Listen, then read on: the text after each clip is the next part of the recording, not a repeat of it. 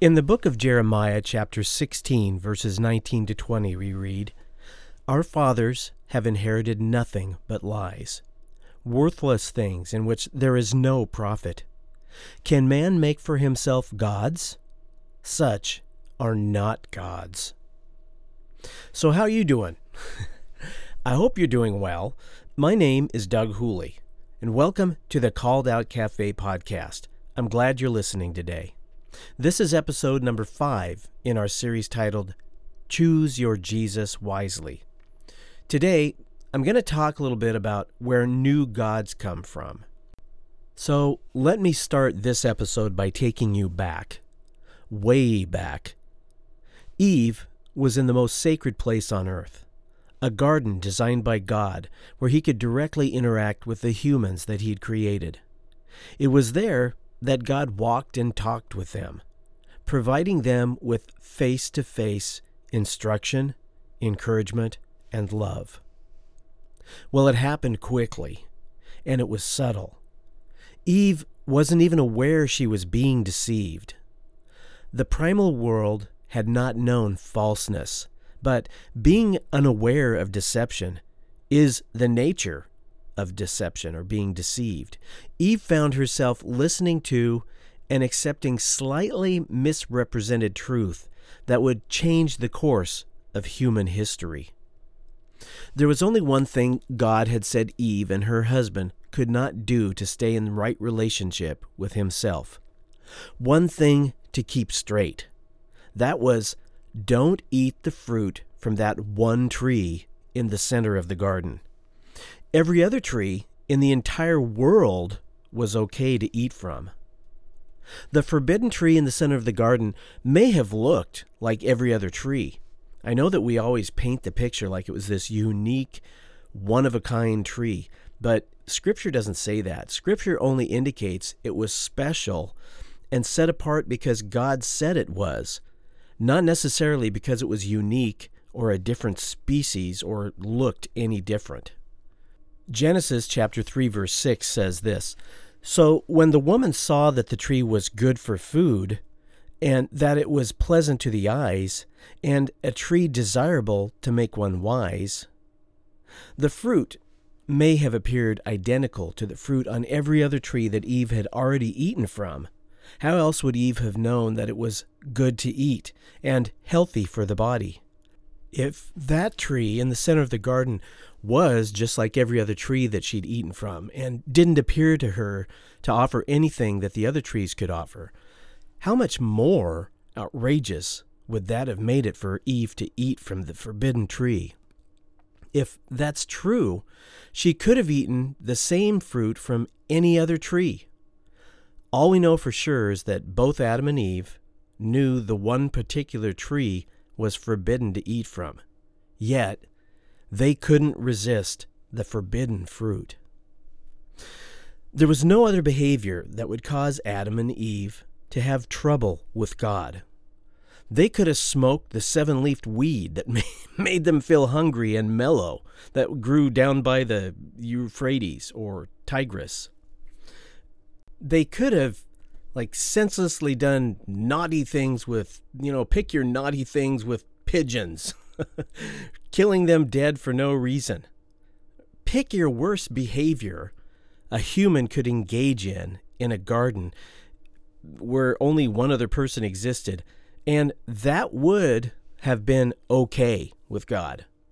There was only one sin at that time that would harm their relationship with their Creator one way to do something wrong that would have any significant ramifications.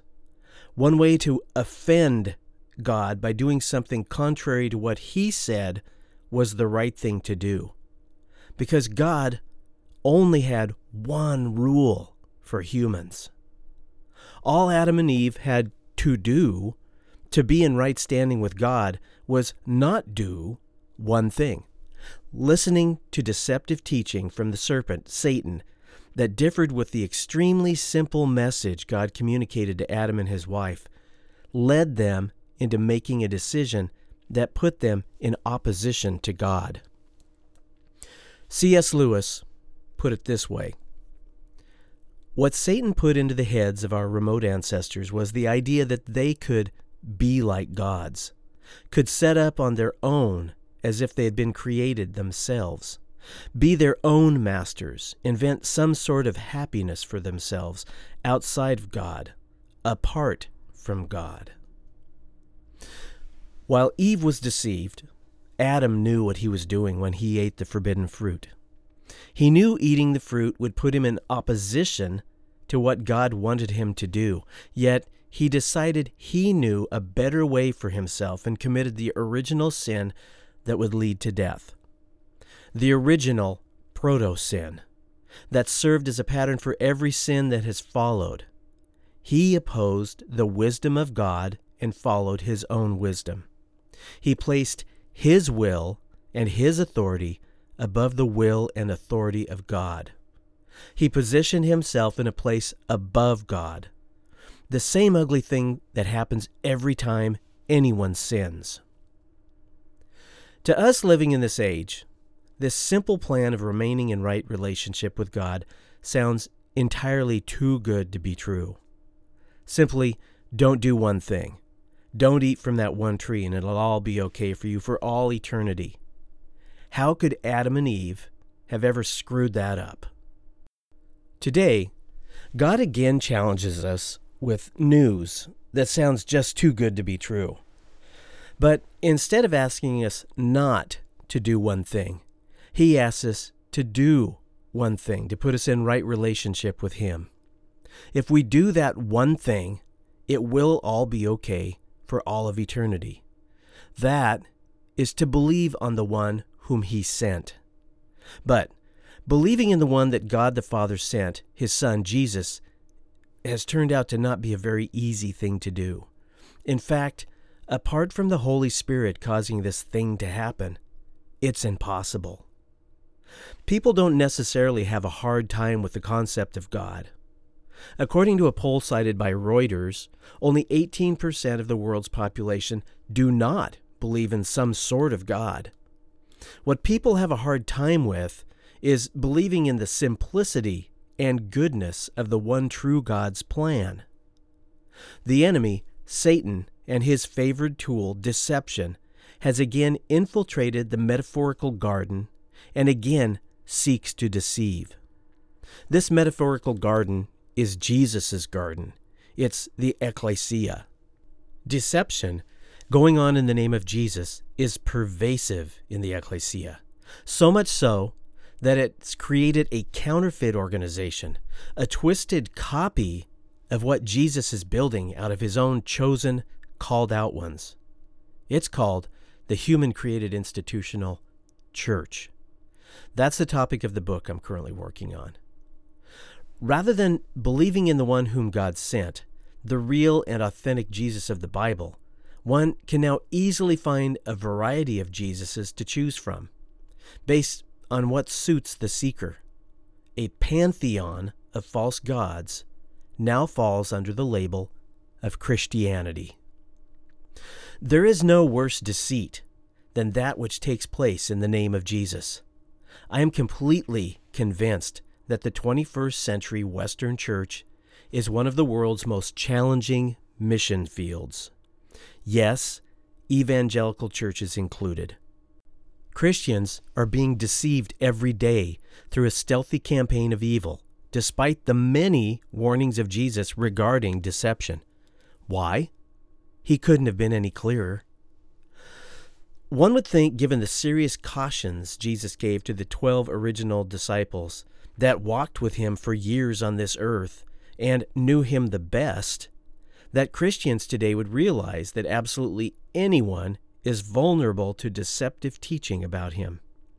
The fact those who believe they are following Jesus have repeatedly been deceived throughout history has been proven time after time. Throughout documented history, there are more accounts of deceptive teaching within Christendom than instances of clarity which have been glorifying to God. Yet, somehow, in this modern age of, quote, enlightenment, unquote, people think they're above falling for a ruse in the name of Jesus. Just like 80 years ago, only a generation ago, and there's still people that remember this uh, that are living and walking the earth today. An entire nation would have said they were above fighting for a man that would murder six million Jews. They didn't think they were being deceived. The symptoms of deceit within the Christian religion should be obvious to anyone who studies, not just reads, the Bible and looks to it as their final authority. But most have fallen victim to the Christian Jedi mind tricks. They've been sidetracked by traditions, well entrenched false doctrines, led astray by well intentioned, loved, and trusted pastors, or bought into popular Bible commentaries that are not based in truth. As Jesus predicted when he warned against deception that would come in his name, history has repeatedly repeated itself. Excuse my redundancy. This is not a problem we can sit in judgment of people who were deceived in foregone, long ago days, as if the problem is all in the past. I'm struck by what's going on right now in our world. As I record this, Russia invaded the Ukraine yesterday. And uh, reading comments online, people were under the impression that mankind has evolved since the last World War and that we would never repeat the mistakes of the past. Well, it's such a truth. It's a biblical truth. There's a cyclical nature we find in prophecy. History repeats itself. People were greatly deceived in the past, in foregone days. Well, people are still being deceived right now. And in fact, Jesus' warning is that it's just going to get worse in the end. We should be looking for this great deception. In Jesus' day, there were evil, off base doctrines within the Jewish religion that had been long established, accepted, and promoted by the religious authorities. Jesus spoke strongly against these things. Only decades after Jesus ascended, the Apostle Paul was dealing with people in the church turning aside from the true gospel. Paul wrote the following to the church in Galatia I marvel that you were turning away so soon from him who called you in the grace of Christ to a different gospel, which is not another. But there are some who trouble you and want to pervert the gospel of Christ. Yet, if we, or an angel from heaven, preach any other gospel to you than what we've preached to you, let him be accursed. As we've said before, so now I say again if anyone preaches any other gospel to you than what you have received, let him be accursed. That's found in Galatians chapter 1 verses 6 to 9. Now, just like when Jesus and Paul walked the earth, wrong ideas about God's truth have been grafted in and accepted as a part of the modern Christian culture. There were few exceptions in Jesus' day, but not every Jewish leader who was a contemporary of Jesus surrendered to deception. Joseph of Arimathea being one of them. There are also a few exceptions today. Regarding belief, there is no safety found in numbers. There is only safety found in following authentic truth as it's found in the Bible. Every time I hear of anyone in the church basing any type of success on the numbers of people who attend, I cringe. Why? Because whereas Jesus said many would wrongly call him, the authentic Jesus, their Lord, he also said that few are chosen, and few will find him. Listen to Matthew 22:14.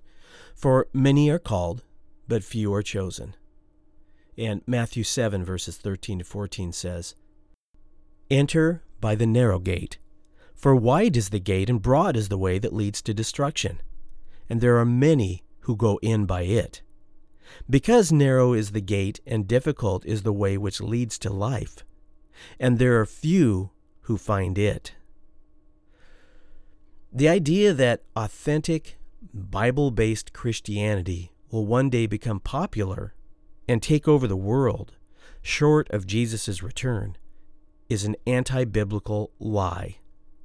There is no great revival promised anywhere in the Bible. Sitting in a church with hundreds or even thousands of others is no indication that you are a part of a congregation that is being taught the truth. In fact, based on what I just read and many other scriptures like them, it may be more of an indication that you are not. God will always have his remnant of authentic children that will find the narrow gate and follow him. However, the few that find the gate must still guard against deception. Today, it's not the skewed beliefs and teachings regarding core, essential truths about God put forth by Jewish scribes, Sadducees, and Pharisees that we need to guard against.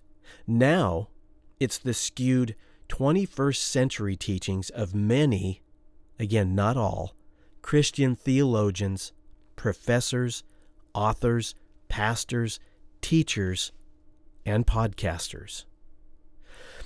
Every religion attempts to systemize what it's calling God. Systems are created with good intentions in mind.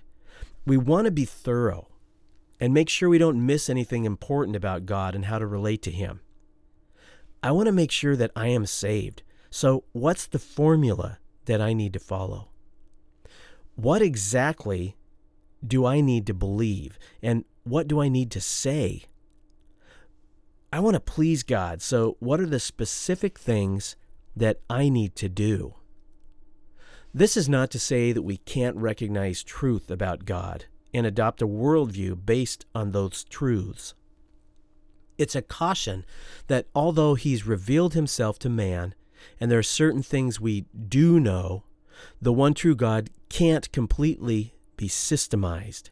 We can only systemize what's been revealed to us through our human senses and understanding, and contained in the Bible. Still, the institutions within Christendom attempt to cram the infinite, immortal God into a finite box that can be understood by mere mortals. The problem with systems where God's concerned, you know, I'm talking about theology, systemizing God, is that they turn into religions. The followers of Christ started formally systemizing God in the second century AD as disputes over various issues came up. The Christians built upon the Jewish system, which was largely made up of the Talmud, which is made up of the Torah and oral tradition, which was debated and finally written down by many Jewish scholars from about 500 BC to 200 AD. But additionally, the Christians borrowed customs and holidays and other things from pagan religions and their philosophies. Again, my current book is all about that kind of stuff. A Christian religious hierarchy was formed to settle disputed matters. The marriage of the church and the state took place when Emperor Constantine accepted and promoted Christianity as the new Roman religion. Well, ever since, kings and governments have had their hands in dictating the nature of God and His church. Even the guidelines for how the beloved King James Version of the Bible was translated were dictated by King James regardless of what you think of President Biden or former President Trump, just try and picture either one of them dictating the rules which the Bible is to be translated by. In the 16th century in Zurich, Switzerland, the town council declared that adult baptism was a heresy and illegal, and those who practiced it were to be put to death, originally by drowning the thing that they called the third baptism, because you were baptized as an infant, then you would make the decision to become baptized as an adult, and then finally they would put you to death by drowning you, the third baptism. Governments sent out hundreds of Anabaptist hunters to hunt down those who would be baptized as an adult. They were called Taufejägers, Dunker hunters. The church ended up with a command and control structure that includes popes, bishops, priests, deacons, and elders. Just as sin influences politics now, of course, so it did then. By the fourth century, councils were being called to settle disputes among the leaders of the church. Debate and votes were followed by official opinions and dogma. All in favor that Jesus is divine and not a created being, say aye. The ayes have it. Jesus is God. The Council of Nicaea is adjourned. Special thanks to our host and sponsor, Roman Emperor Constantine. By the 16th century, the church had become so corrupt that God used a few courageous people to bring about its reformation. For the first time in about a thousand years, like it had just been taken out of a time capsule, people were being exposed to God's authentic truth contained in the Bible, as it was translated into common languages and printed. The job of the reformers was to remove 1400 years of accepted, orthodox, religious muck off the top of God's authentic truth. As many changes that came about because of their efforts, and as much fighting that took place because of it, including the Thirty Years' War, they experienced only limited success with their reforms. Religious and false doctrinal muck continues to be removed to this day, while very unfortunately, some attempt to pile on new doctrinal sewage. Besides whatever part Satan plays in orchestrating the effort, every generation introduces new, sin born corruption to the truth. The 19th century saw many new threads of deception, which still heavily influence the church today. For the most part, founders of new religions in the 19th century were not making new believers out of atheists. They were converting Christians into pseudo Christians. Established Baptists, Methodists, and Presbyterians were turning to the teachings of the Millerites, who became the Seventh day Adventists, to Joseph Smith, the founder of the Mormons, and to Charles Taze Russell, the founder of the Watchtower Society, the Jehovah's Witnesses.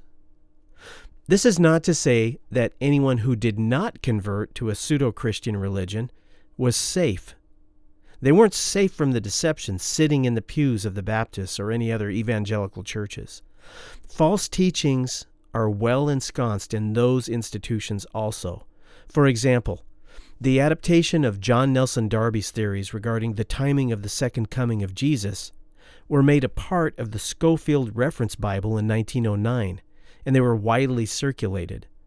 Evangelicals who used this reference Bible started looking at Darby's interpretations as though they were just as inspired as the words that were printed next to them in red in the New Testament. Within evangelical churches, this completely false teaching has become accepted as true, typically without any further discussion on the matter even being allowed. People remodel the truth in a way that they can understand and accept it.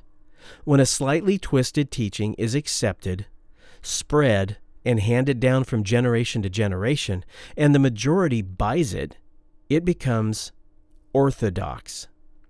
As truth seekers, every generation of the authentic children of God has an obligation to reaffirm what the authentic truth found in the Bible is. In attempting to define the undefinable God according to our limited human understanding, we have succumbed to the dumbing down of God. We anthropomorphize him, we tie his hands, and make him dependent on man, acting on his behalf. We apologize for his sovereignty and turn him into something less sovereign so we don't have to offend our 21st century sensibilities. Sometimes we turn him into a passive spectator that's losing control of the world. We've concluded that God must need our help. Other times, we reduce the Almighty God to our genie in a bottle who must obey our commands. We present at least part of the gospel, which translates as good news, and then systematically take the good news out of it. Because it sounds a little too good to be true, considering our human reason, we turn the gospel into something that it's not by adding to it or taking away just a few things from it. According to many versions of today's gospel, salvation is no longer good enough, nor is it what Jesus accomplished and he said he will accomplish in the future. Besides salvation, Jesus' followers are now encouraged to earn fabulous prizes that will be handed out in eternity. They'll also need to become better and better behaved through a process called sanctification until the day they die.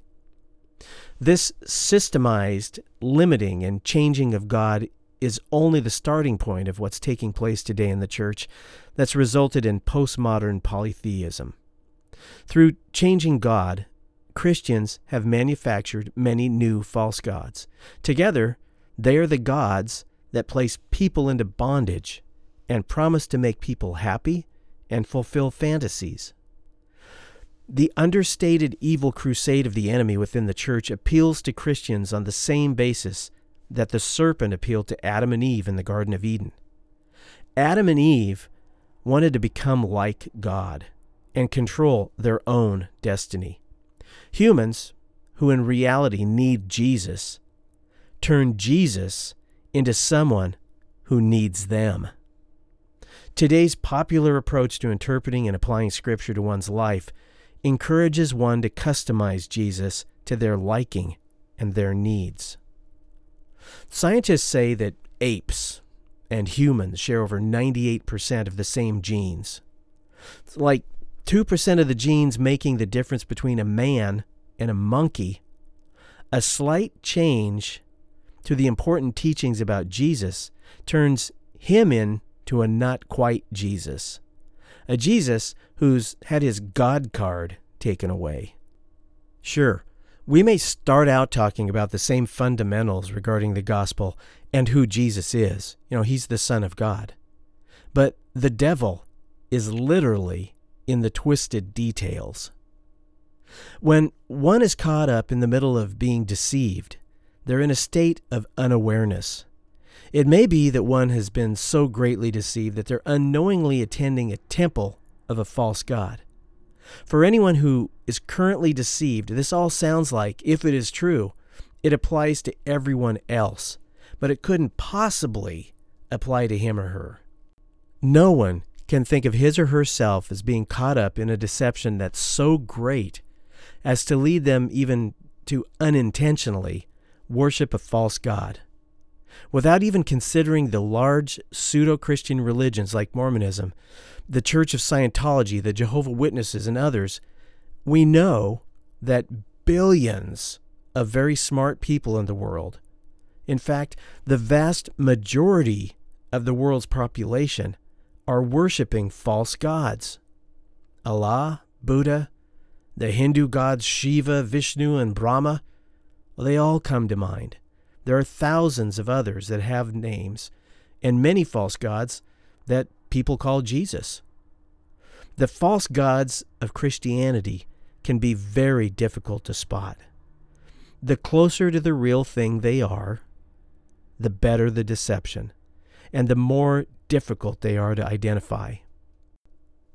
Since the beginning, Self centeredness has been the motivation behind straying from the wisdom of God in favor of one's own wisdom, and it turns out to be foolishness. When God's way doesn't quite get us what we want or make us feel comfortable, we abandon it in favor of a way that we think might better provide for our wants, our gratification, and our comfort. Of course, this takes place subconsciously most of the time. The latest iteration of this phenomenon may be observed in the modern church's adaptation of what can be described as postmodern secular progressivism. Dr. J.A. or Jack Crabtree, author of The Most Real Being, a biblical and philosophical defense of divine determinism, contends that there are two different predominant religions that exist in American culture today. Number one is the Christian religion, and number two the postmodern secular progressive religion. The term postmodern, let's talk about that now, has a variety of meanings. It's inherently difficult to define because, according to postmodernism, anyone's definition may be as good as the next person's. The elements of postmodernism include believing that truth is relative or that it may not even be possible to know the truth. Maybe the truth is an illusion. Also, both science and history are in question. Whose version of history do we believe? And how are we to understand history? Instead of seeking truth with a capital T, which is contained in the Bible, postmodernists go with their own very limited ideas of what they individually think the truth is. What's good to me may not be good to you. Should I go with the group consensus? What if group consensus is different tomorrow? History often just needs to be erased and forgotten, and traditional authority is right out. Convention is obsolete. Just look where it got us. So that's postmodernism. Progressives are those who are in favor of social reform through utilizing liberal ideas. They favor an elite educated class to think for the rest of us. The state, who utilizes the services of these elite educated people, knows what's best for you. Support the state and its higher thinking leaders, and they'll take care of you. All views are welcome, so long as they don't oppose the views of those who know what's best for you. According to Dr. Crabtree, both the Christian and postmodern secular progressive religions are false alternatives to believing the authentic gospel, which is not a religion at all. In view of this, any form of religion can be considered bad. Religion is defined as a system that makes it possible for the adherent of that religion to think of himself as righteous and worthy, even apart from any belief in God. Pastor and theologian and author John R. W. Stott agrees with that. In his book, The Message of Galatians, Pastor Stott writes that humans' attempt to establish their own righteousness has, quote, been the religion of the ordinary man both before the time of the Apostle Paul and since. It's the religion of the man in the street today. Indeed, it's the fundamental principle of every religious and moral system in the world except New Testament Christianity. Attempting to be self righteous means that one is utterly dependent upon their own efforts. That, as opposed to the work that Jesus already accomplished. The work and purpose of the authentic believer is to know God. That is a work that requires no form of religion. Like Pastor Stott, Dr. Crabtree writes The only individuals who adhere to no religion at all are authentic followers of Jesus, the Messiah. Genuine Jesus followers are committed to truth over any religion and any religious commitments. One can't help but notice some of the similarities between the two religions that Dr. Crabtree identifies when they're compared. On the liberal end of the Christian spectrum, one finds there is no such thing as a value or belief being objectively right or wrong or being objectively true or false. Truth is relative. Regardless of how church apologists try to dress it up, the religion of Christianity has been a tremendous source of evil in the history of the world. The Bible is nothing more than an artifact of human history and culture. Consciousness or life is only possible during physical existence. Death is the end of any conscious experience. The only valid goal for human existence is to work to make material, physical reality a better place for human beings to inhabit. The most significant improvement one can work to bring about is an advance towards social justice. Those are the values of the religious left, okay, just to be clear. The religious values of the postmodern secular progressive religion include equality, where equality is defined as a societal state where every human individual has an equally positive experience. Another one of their values is tolerance, where tolerance is defined as the positive affirmation of the variety of lifestyles, values, and beliefs that are contrary to my own way of life. Freedom from discomfort and danger.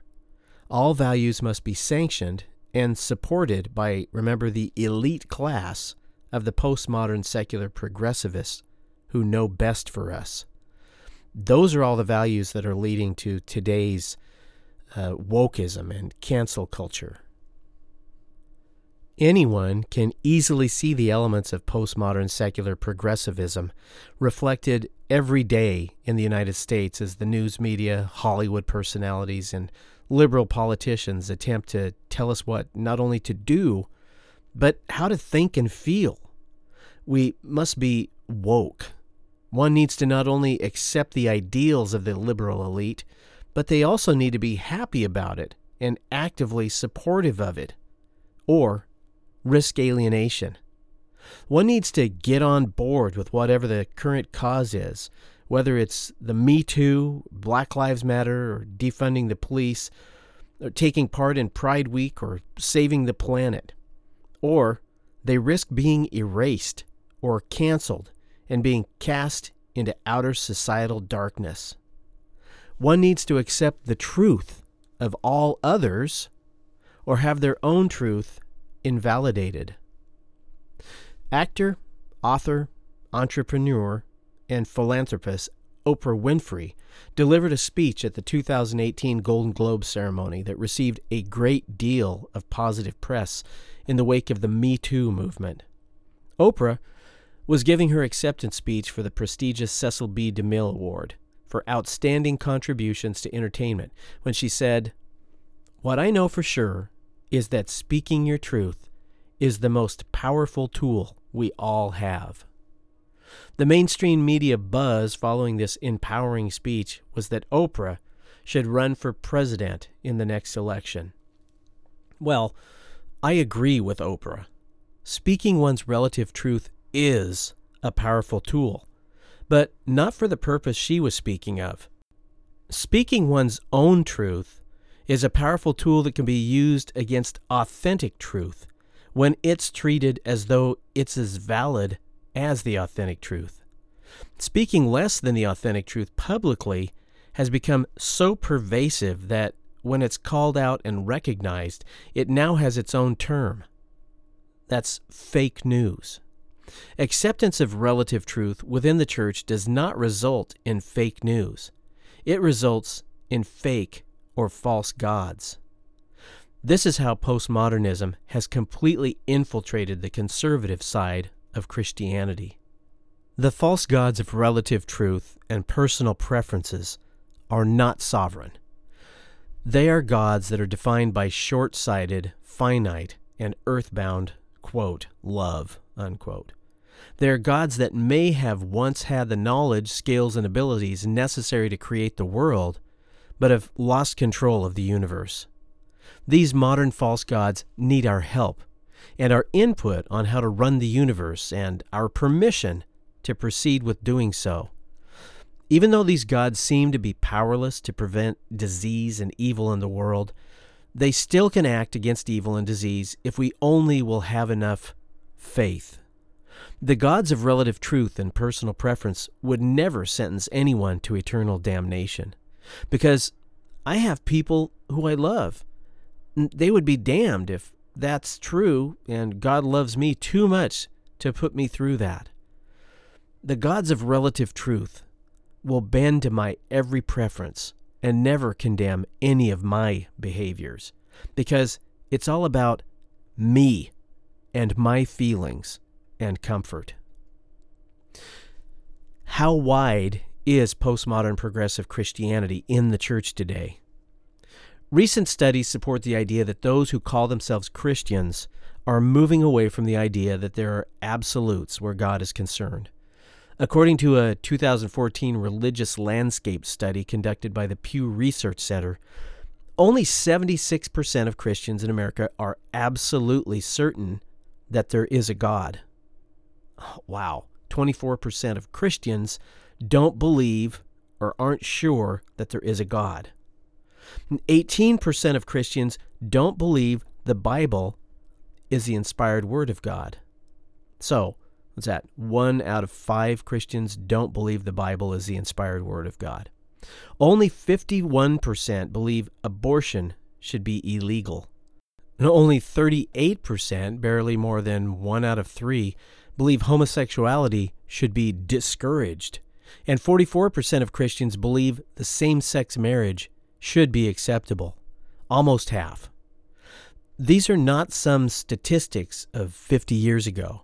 In fact, I challenge anyone to find a survey that even asked such questions in 1970. The answers would have seemed all too obvious. Man, what's happened? Of course, many authentic children of God remain active members across the spectrum of organized Christian religions.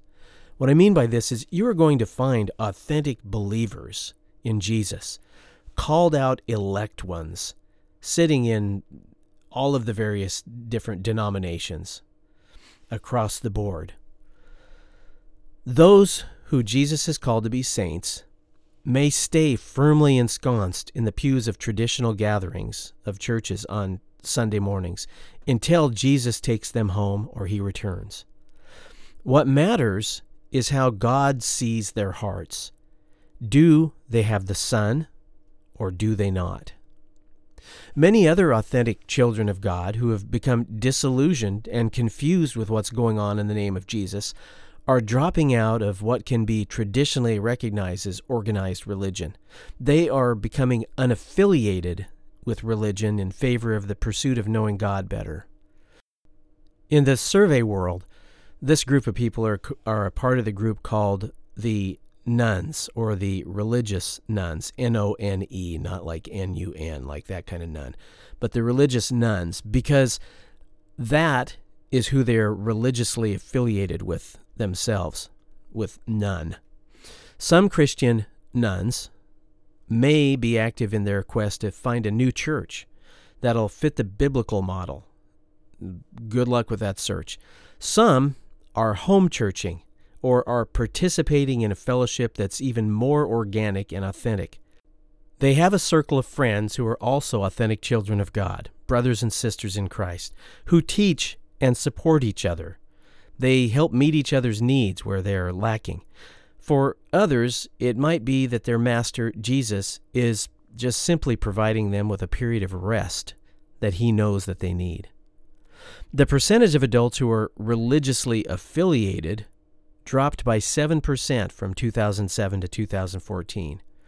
One might attribute this drop in religious affiliation to people losing their faith. Or you might conclude that fewer people are being introduced to the faith. Yet, neither of these things appear to be true. Why do I say that? Well, one of the reasons is because another study conducted by the Pew Research Center says that 78%, or three out of four, people who do not affiliate themselves with any religious organization say that, quote, they were raised as a member of a particular religion before shedding their religious identity in adulthood. Unquote. About half of that group said that they left their faith because of their lack of belief. One in five, or 20% of that group, expressed an opposition to organized religion in general. For some, their church was being run too much like a business. Another 18% of those who have left their former religion say that they became unsure about what they believe and are seeking enlightenment. There's over 73.6 million nuns in the U.S., again, N O N E S, in the U.S., who do not affiliate themselves with any religious organization. Out of that religiously unaffiliated group, that's a lot of people, 25 million consider religion to be either very or somewhat important to themselves. Certainly, that group includes those who have created their own unique brands of spirituality. However, this is also where many of the disillusioned, expatriated, authentic children of God live today. One would think, with all the church options available to them in the United States, that these 25 million people could satisfy their thirst for religion. But maybe it's not religion they're desiring at all. Perhaps what the study is calling religion is not what's important to many of them. Maybe what is important to them is the pursuit of knowing God, and leaving what they have known as religion behind has been beneficial to that cause. Hmm. I wonder if I should write a book about that called Leaving the Church to Follow Jesus. In another study conducted in late 2016 by the Barna Group, it was estimated about 24 million adults in the United States fit into the category of, quote, loving Jesus but not the church, unquote. That number grew 3% from 2004 to 2016. Around 21 million of them say that their faith is sincere and that they've made a personal commitment to Jesus. This group, you know, the 21 million, mostly holds orthodox beliefs. There's only one God who is all powerful, He's everywhere, all knowing, perfect. He created the universe and rules the world today. Let's look at what the cat is dragging in now. The church, when it's not been watchful for deception, has always been subject to allowing the cat to drag in anything. Remember, Peter identified Satan as the roaring lion. Well, that's the cat who I'm talking about. In the third century, when Rome was Christianized, the influences of the Roman imperial cult, Gnosticism, Neoplatonism, and other pagan religions were heavily felt. Many practices morphed and were adopted into Christianity, and some are still very much a part of what Christians believe now, a part of our Christian religion. Today, what the cat is dragging in is a result of the influences of self centered, egotistical comfort and gain seeking, as well as postmodern secular progressivism. Scripture no longer has one intended meaning. There is no single truth contained in it.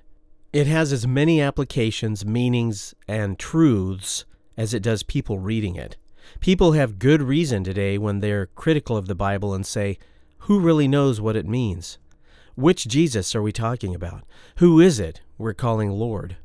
Is it the Jesus who can be proven according to historical and archaeological sources external to the Bible? Is it the Jesus of your imagination or the Jesus of the Bible? We have to ask this because seeking the authentic truth in the Bible is no longer the priority. Seeking comfort and support for one's personal point of view in the Bible is now the priority. Christian churches may start on common, what they call non negotiable ground. For example, they say that they hold to the Nicene Creed. They believe God is one, yet a Trinity, and that Jesus, who is God the Son, is the second person in that Trinity. But from there, everything is up for debate. When pressed, they'll acknowledge all the rest who call themselves Christians likely are, but they hold different points of view on, quote, disputable matters, unquote. Basically, so long as you believe the nature of God is something like an egg, which is one, yet made up of three parts the yolk, the white, and the shell you're okay. These churches may start with the truth, but then they move away from it in all different directions until the God they started with has been changed enough to be no God at all. Like postmodern progressives, many pastors teach that what one does, says, and feels indicates where their heart is. So one must engage in good works if one is really a Christian. They must support what the local church is doing. In turn, their deeds will signal to the world that they truly are Christian. Christians are asked to come together and act out on various social issues, protest abortion clinics, write letters to Congress against same sex marriage, call them in favor of prayer in schools, and boycott Disney for hiring sinners. They need to endorse political candidates who pass the litmus test of the day.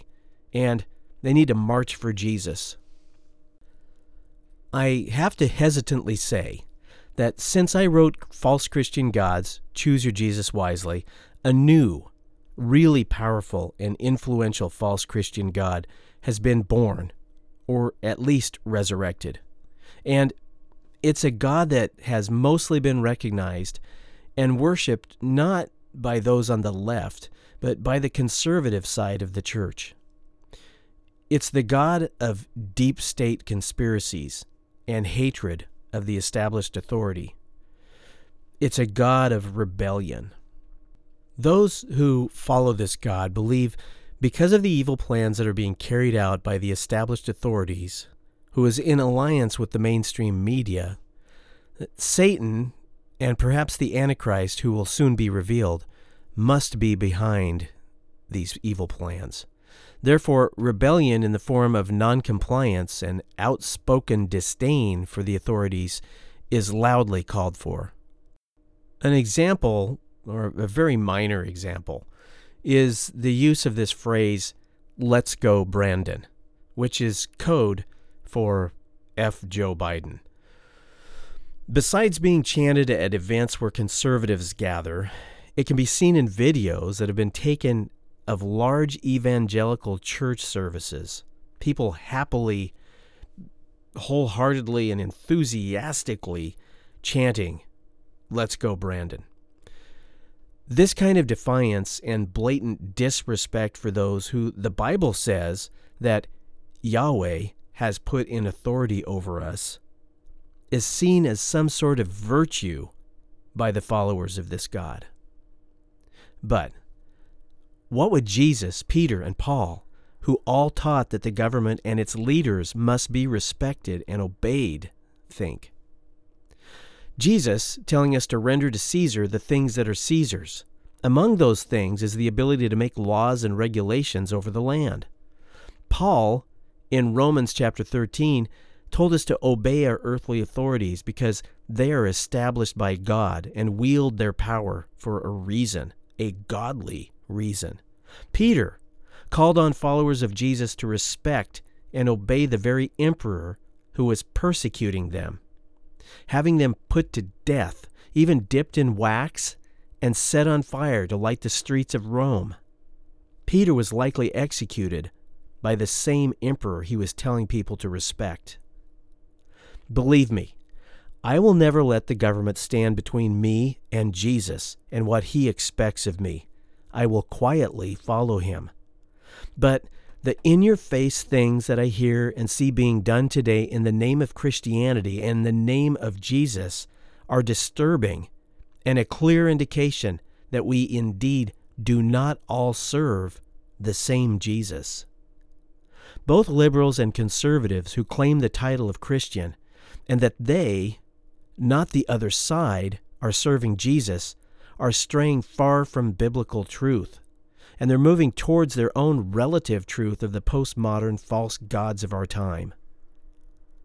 You know, this is just an observation, but if you ever find yourself at a rally over pick your issue and find yourself passionately involved, take a look around.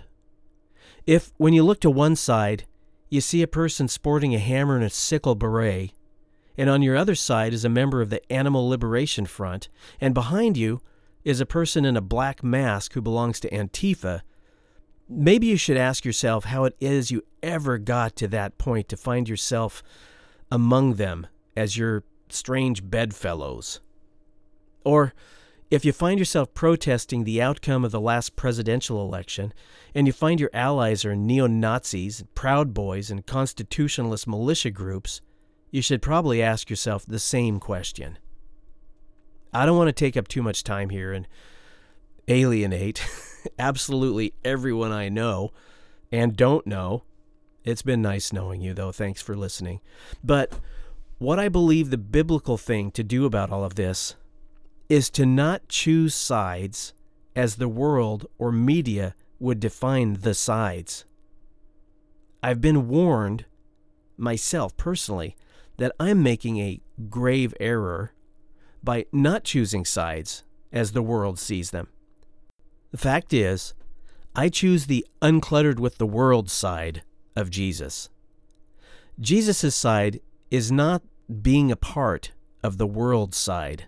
You want to choose sides in these worldly issues. I really don't believe you're going to find Jesus on either side of it.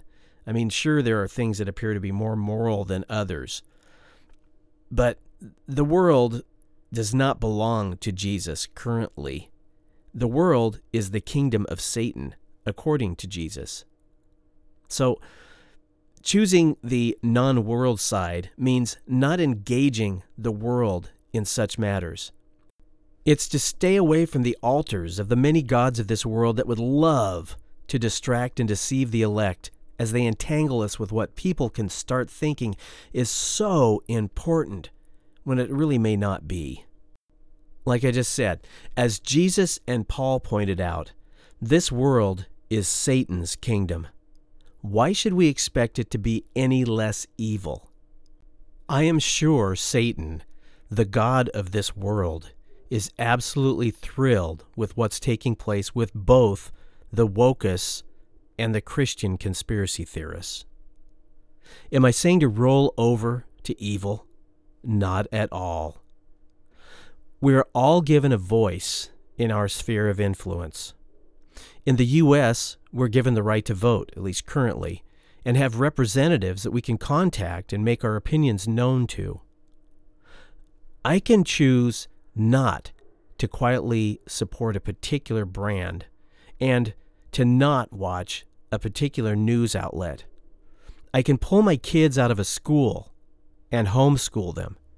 I can even meet with others in the name of Jesus without wearing a mask if I believe that that's the appropriate thing to do. But the Bible is clear on being separate from the world, about holding those inside the body of Christ accountable, but leaving those outside of the body for God to judge. In summary, the false gods, which are supported by the postmodern progressive Christian movement, and the time tested, self centered, I will be like God movement, are customizable according to one's own version of the truth, postmodernism. Yet, they are gods who expect you to gladly accept everyone else's truth also. They are the oppressive gods of doing good works to prove oneself a righteous person. And they are the gods of fantasy that will allow your dreams to come true, if you can only get the formula right. And now, we have a new way to prove our righteousness and allegiance to some of the latest gods of conspiracy and government hatred, the gods of rebellion. It's by not believing what the government says, protesting, and not complying with what they say to do that doesn't even interfere with our relationship with the one true God. That is the new form of righteousness that pleases some of the latest iterations of Christian false gods. The only known silver bullet to slay any false god, like the cure, is the truth with a capital T. That is truth from our Creator's perspective that He has communicated to us in the Bible. Truth is the topic of the next episodes in this series. Until next time, if, Lord willing, there is a next time, may God bless you and Maranatha. Thanks for joining me today. Until my next podcast, you can follow me on Facebook by going to the Doug Hooley Ministries page. I'm on Twitter at, at Doug H. Ministries, and I'm on Instagram at Doug Hooley Ministries. Find out about what I'm working on and read some of my blogs at doughooley.com or email me at doug at doughooley.com. That's Doug at D-O-U-G-H-O-O-L-E-Y dot com. I'd love to hear from you. This has been the Called Out Cafe. So long, and God bless. Thank you.